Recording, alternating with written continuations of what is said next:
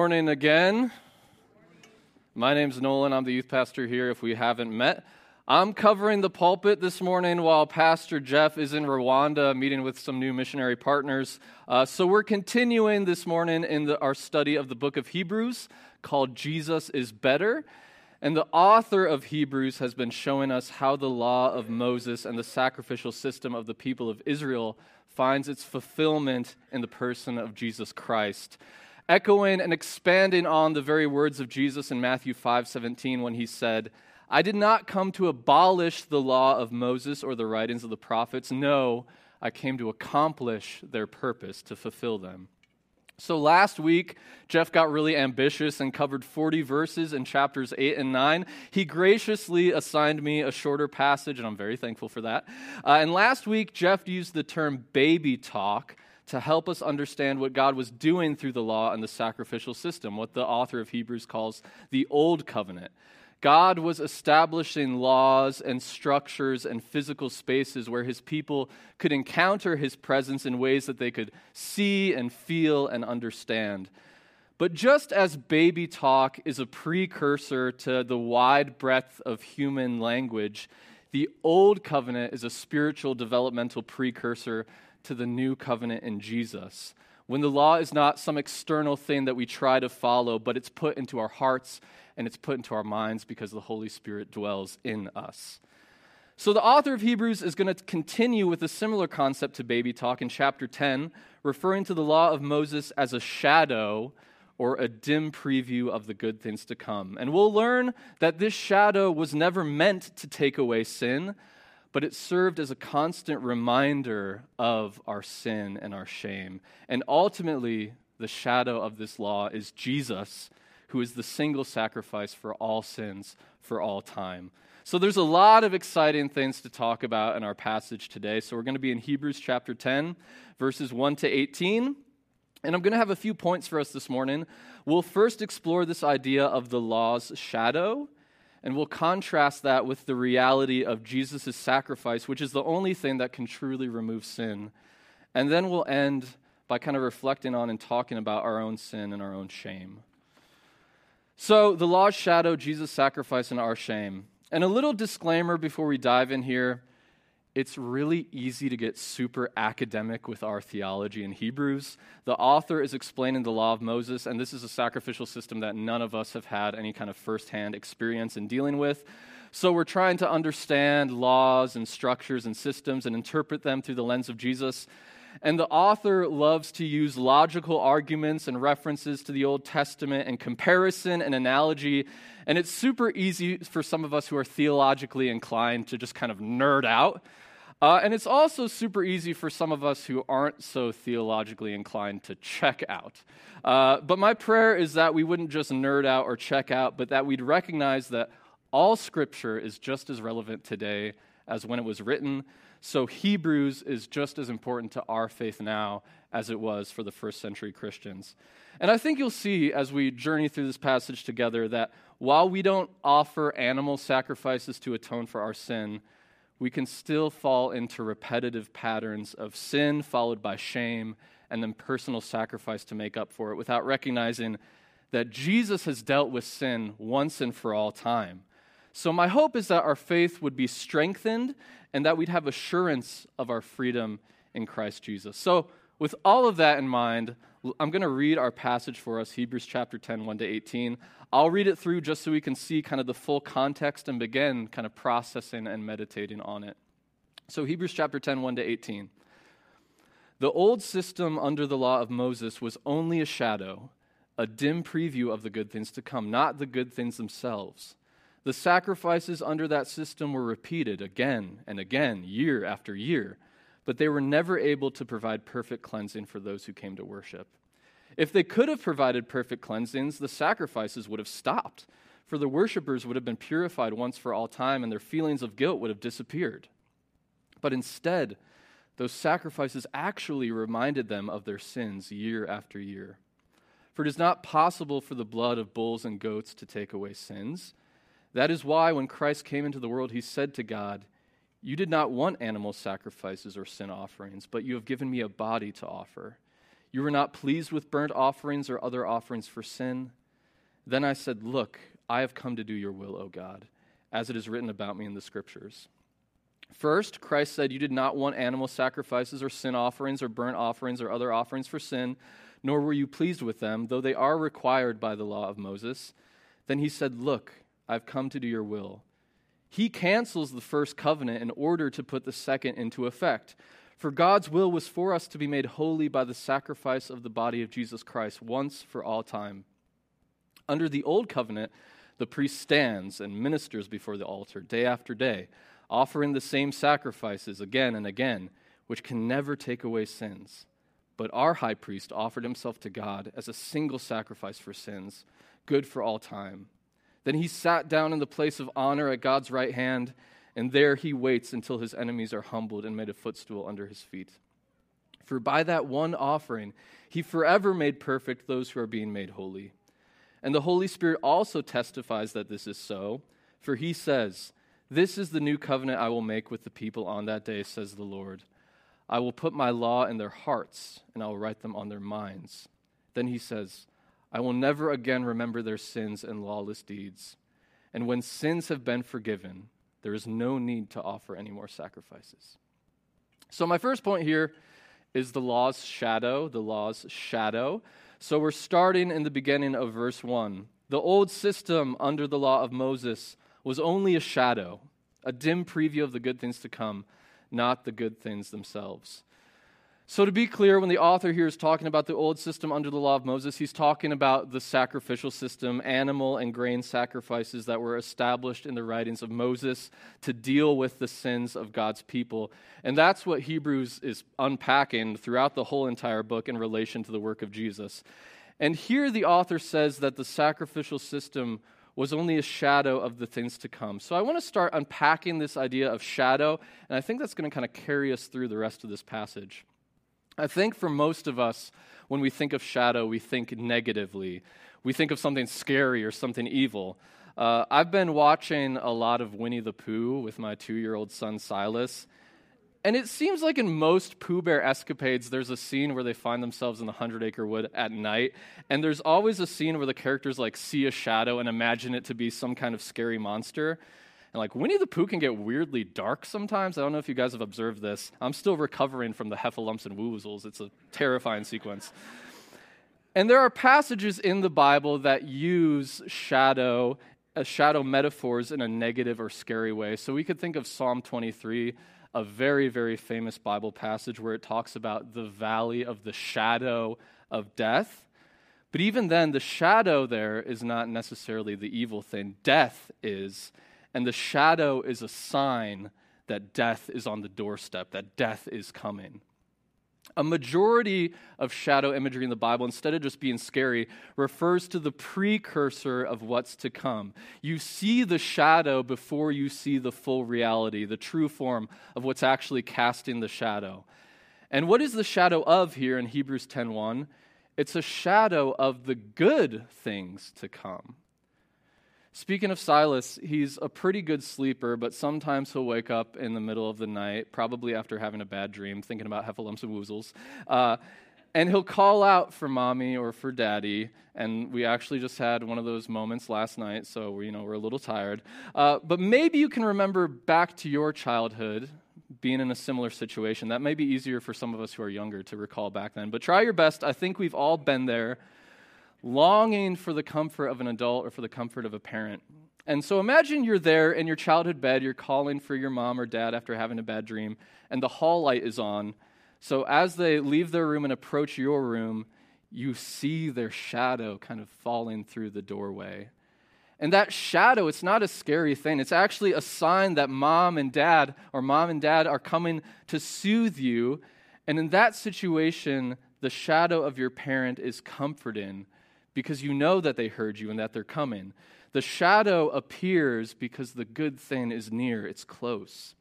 The shadow is the promise that comfort, or maybe we could say salvation, is coming. And while shadow, it's an important aspect of anticipating your mother or father's presence, a shadow can only do so much. If I just stood outside of Silas's doorway and let him see my shadow, that's probably not going to soothe him. He'll still be somewhat distraught. He won't receive the full comfort until I finally step into the room, until he sees my face, until I hold him in my arms and tell him everything's okay and kind of rock him back to sleep. For Silas, I, Nolan, am better than my shadow. And I can do things for him that the shadow never could do on its own. How silly would it be to treat the shadow of someone as their full presence? The shadow is a dim preview of the things to come, not the good things or the true form itself. The Apostle Paul uses kind of similar shadow language to what we see here in Hebrews and Colossians chapter 2. He says, "Don't let anyone condemn you for what you eat or drink, or for not celebrating certain holy days or new moon ceremonies or Sabbaths." There were some agreements among the early Christians about how to observe or how not to observe the law of Moses. For these rules are only shadows of the reality to come, and Christ himself is that reality. Jesus Christ is the true form whose shadow is cast in the law of Moses. So the law creates this anticipation for Jesus entering the room. And look at what's said in the Gospel of Luke when Jesus' birth is announced to Mary. The angel replied, "The Holy Spirit will come upon you, Mary, and the power of the Most High will overshadow you. So the baby to be born will be holy, and he will be called the Son of God." In the annunciation of the birth of Jesus, he's so near at this point that the shadow overshadows her. It completely comes over her as he enters into the world. And we as humanity get to see God for who he is. We see his face, and we begin to realize that everything that preceded him, his shadow, was leading us to him. The laws and regulations, the holy days, the festivals, the Day of Atonement, Passover, the Levitical priests, the slaughtering of animals to remove the guilt of sin, the burnt offerings, grain offerings, peace offerings, sin offerings, it all finds its fulfillment in Jesus on the cross. And in him, we experience the good things that God intended for us, like forgiveness and redemption and union with God himself. Jesus is better than a shadow. But often we mistake the shadow of Jesus for Jesus himself. And that's what Jesus really dealt with when he was interacting with the religious system and religious leaders of his day. The Pharisees, the Sadducees, the priests, they were so used to the shadow of the law that when Jesus came, they didn't even recognize him as the origin of the shadow. The outline of the shadow was always the form of Jesus, but they couldn't comprehend the passing nature of a shadow. The shadow is temporary until the reality, the true form, arrives. And they couldn't accept that reality. Maybe sometimes we settle for the shadow of Jesus without recognizing that Jesus is so much more than his shadow. Maybe Jesus needs to step into our doorway and maybe change some ways we've misinterpreted his shadow. Not that God changes, he never changes, but maybe our awareness and our capacity to understand him needs to change.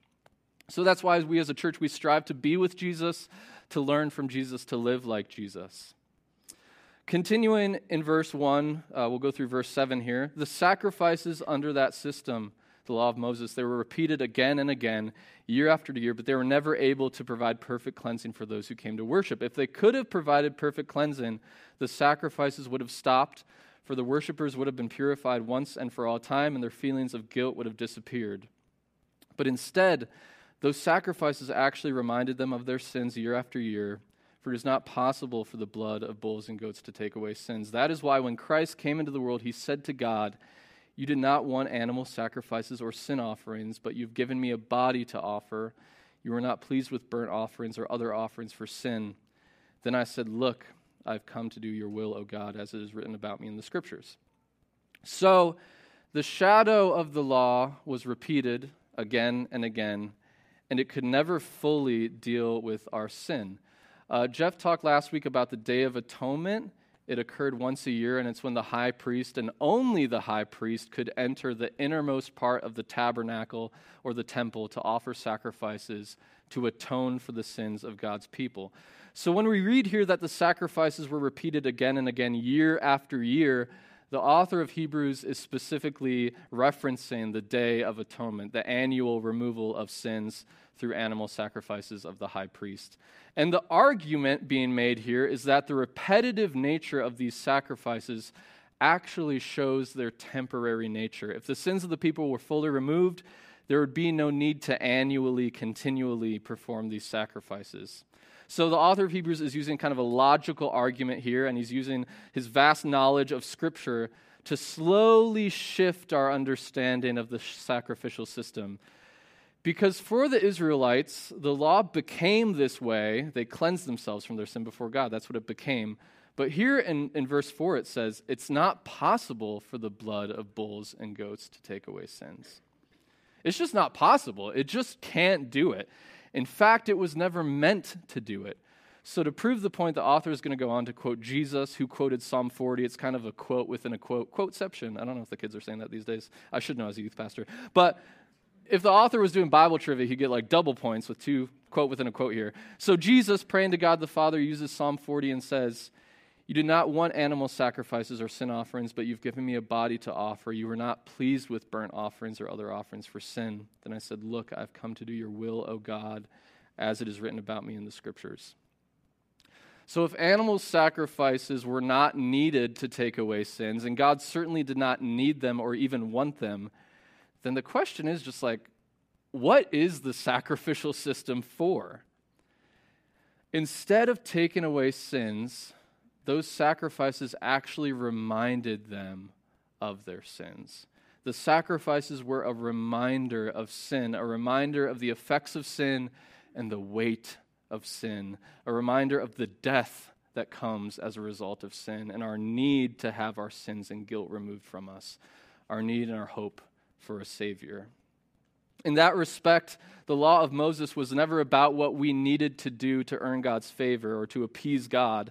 God didn't ever need animal sacrifices. The law was actually for us, for humanity, to become aware of our sin, to see and feel its correlation to death, and to recognize our need for salvation. So if the Hebrew sin was not removed through the animal sacrifices, were they just kind of up the river without a paddle? Were their sins just destined to always weigh upon them, never to be removed? Well, remember, the law is the shadow of the good things to come. So that leads me to my next point, and for us Christians, it's a really beautiful point, and that's Jesus' sacrifice. Starting in verse 8, first, Christ said, "You did not want animal sacrifices or sin offerings or burnt offerings or other offerings for sin, nor were you pleased with them, though they are required by the law of Moses." Then he said, "Look, I've come to do your will." He cancels the first covenant in order to put the second into effect. For God's will was for us to be made holy by the sacrifice of the body of Jesus Christ, once for all time. Under the old covenant, the priest stands and ministers before the altar day after day, offering the same sacrifices again and again, which can never take away sins. But our high priest offered himself to God as a single sacrifice for sins, good for all time. Then he sat down in the place of honor at God's right hand, and there he waits until his enemies are humbled and made a footstool under his feet. For by that one offering, he forever made perfect those who are being made holy. And the Holy Spirit also testifies that this is so, for he says, "This is the new covenant I will make with my people on that day, says the Lord. I will put my laws in their hearts, and I will write them on their minds." In verse 10, we see that the will of God was not for animal sacrifices to cover sin. God's will was always that the sacrifice of Jesus would make us holy. And Jesus came to accomplish that will all the way to the cross. It wasn't the death of an uncomprehending animal that could save us from our sins. It was the willful sacrifice of the one that accepted the will of the Father in the Garden of Gethsemane when he prays, "Thy will be done." Jesus is the better sacrifice because he is the willful sacrifice. And also, as our high priest, he offers himself once and for all as a sacrifice for the sins of all people for all time. That doesn't mean all time in just like a linear fashion, everyone after his death, but also for everyone that preceded him, that existed before Jesus. Not a single sacrifice from this point forward, but for all time. And this might blow your mind a little bit if you haven't thought about this before. Even as the Hebrews were offering sacrifices for their sins, offering animals up for their sins, up to 1,300 or some 1,400 years before Jesus ever went to the cross, Jesus' single sacrifice was still the means by which their sins were forgiven. Look, God is outside of time. His plans don't always flow in a linear way that we can only comprehend as humans. And there's a certain mystery to that as we live in regards to God's timing, but what we know is that Jesus' life, death, and resurrection sits kind of at this center point of human history, redeeming all humans who came after and also all humans that came before. You could even think about it this way. Biblical prophecy and these shadows of the good things to come work backwards, meaning that the reason there are prophecies to begin with pointing forward is that the fulfillment already exists in the eyes of God. The fulfillment actually causes the prophecy to exist, not the prophecy kind of causing the fulfillment or leading to the fulfillment. The prophecy comes because the fulfillment has already happened. The reason the shadow of the law existed was because the work of Jesus was finished. We've been talking a lot about this at Crossview, that all things we read about in the Bible, they find their fulfillment in Jesus. So in regards to the sacrificial system, Jesus was always the great high priest, the ultimate high priest who entered heaven and intercedes for us on behalf of the Father, because through the incarnation, he understands our weakness. We read about that in Hebrews 4 and Hebrews 7. And we see that here again in verse 12. Our high priest offered himself to God as a single sacrifice for sins, good for all time. So he is the high priest, but he's also the sacrifice. You know, we talk about self-sacrifice. That's literally what's happening here. He is the high priest who sacrifices himself for our sins. Jesus also refers to his own body as the temple in the book of John. And we talked last week about how the temple was this space where the presence of God dwelled among his people. So the Apostle John also writes in the beginning of his gospel that the Word, Jesus, became flesh and made his dwelling among us in John 1:14. Jesus is the high priest, Jesus is the sacrifice, and he's even the temple himself. And this was the reality from the beginning of time, so the shadow of the sacrificial system outlined that reality. And to me, that's mind-blowing stuff. But let me focus in on Jesus as the high priest for a moment. Verse 11, under the old covenant, the priest stands and ministers before the altar day after day, offering the same sacrifices again and again, which can never take away sins. But our high priest offered himself to God as a single sacrifice for sin, good for all time. Then he sat down in the place of honor at God's right hand.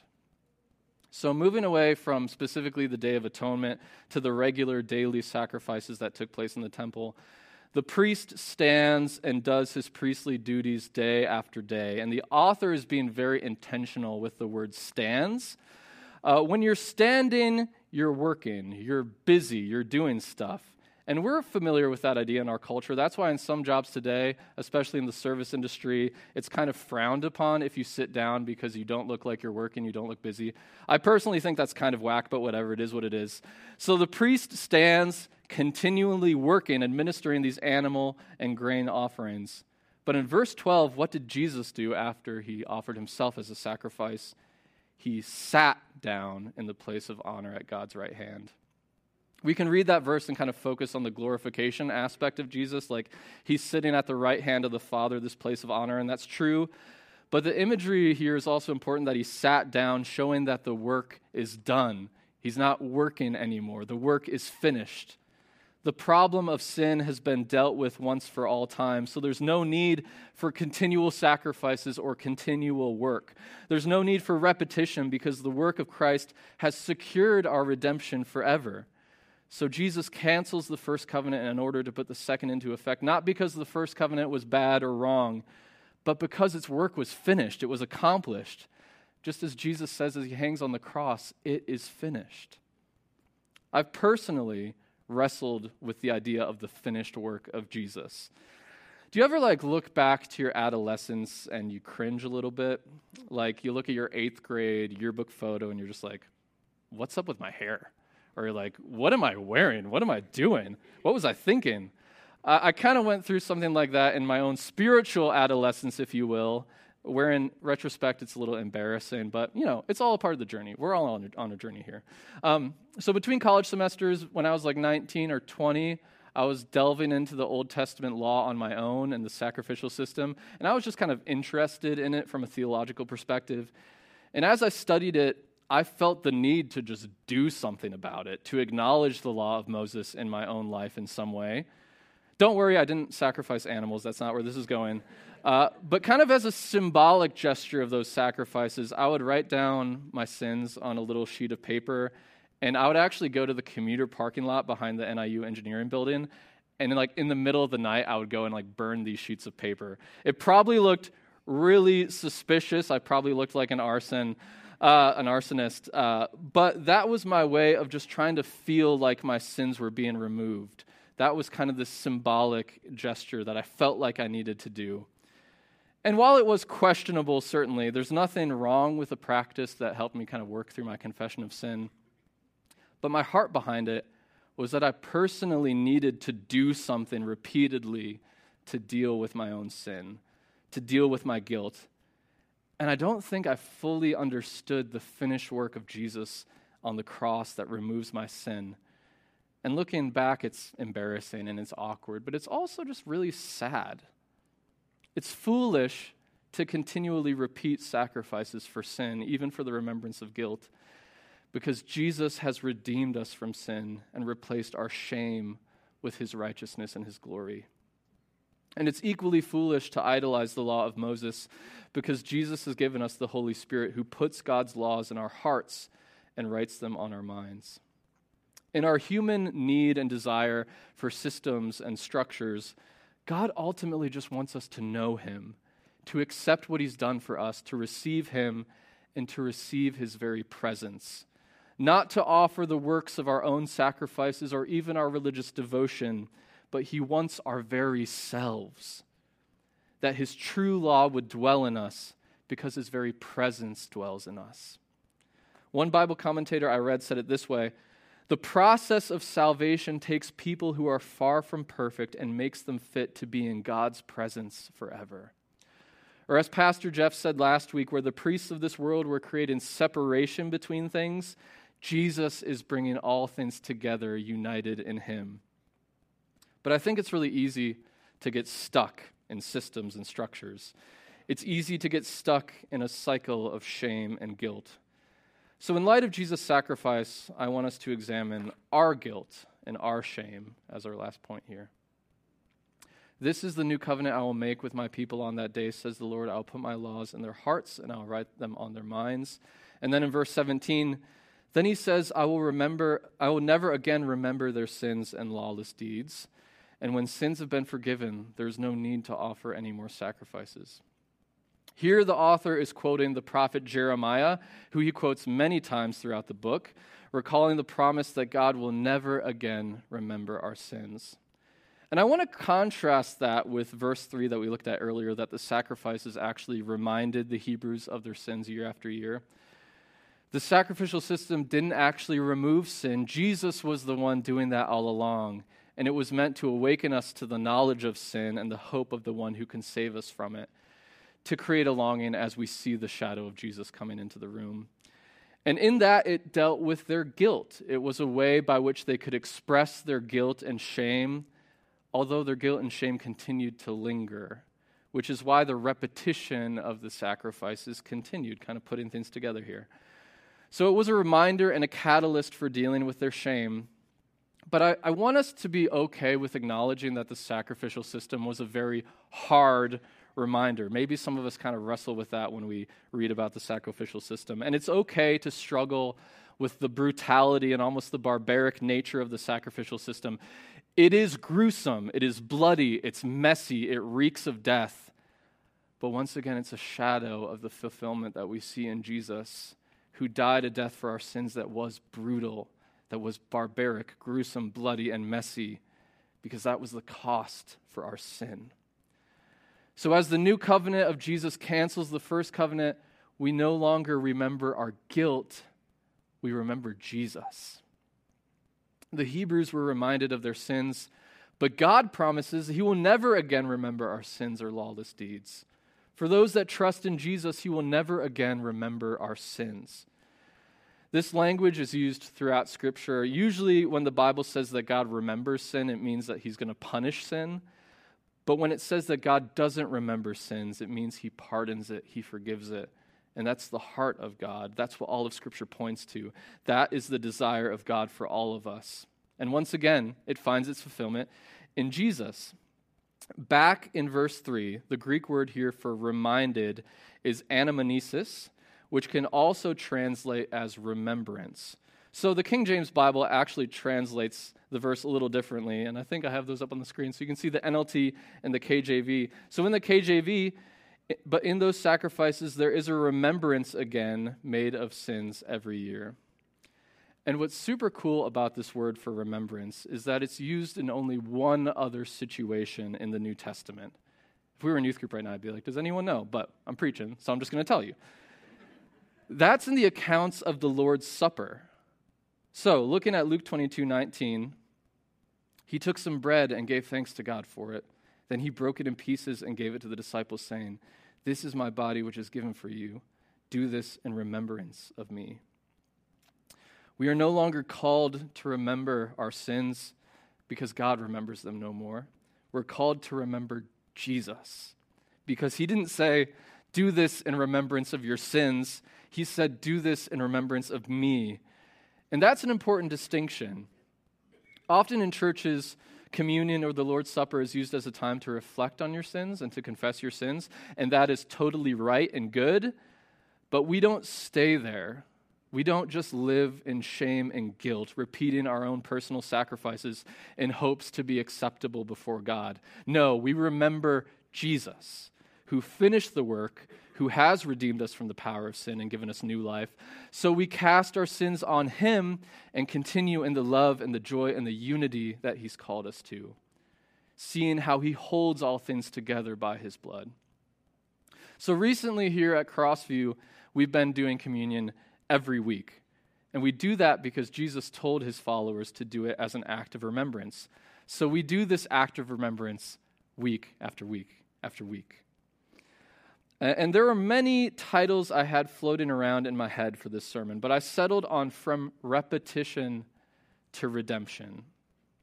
I was reflecting on how priests, they made their sacrifices year after year and day after day, and looking at the whole Old Testament narrative, Israel found itself in this habitual cycle of sin and rebellion against God, and then followed by their guilt, and then followed by sacrifices of their sin and guilt and repentance. But then that cycle just restarts again and again and again. Sin, guilt, sacrifices. Sin, guilt, sacrifices. And while we don't live under a sacrificial system, we don't live under the old covenant, I think we can find ourselves sometimes in a similar cycle. So whether you follow Jesus or whether you don't, some of us have patterns of sin in our lives, and sometimes we'll awaken to our need to deal with it, whether through personal conviction or through the words of others or just finding ourselves in really terrible, desperate situations under the shadow of spiritual death. So we carry guilt and shame, and we try to do what we can to escape it. We try to get out of that shadow lingering over our lives, so we make offerings of our own to make things right. We try to restructure our lives. We make promises before God or before others to stop the sins that we were doing.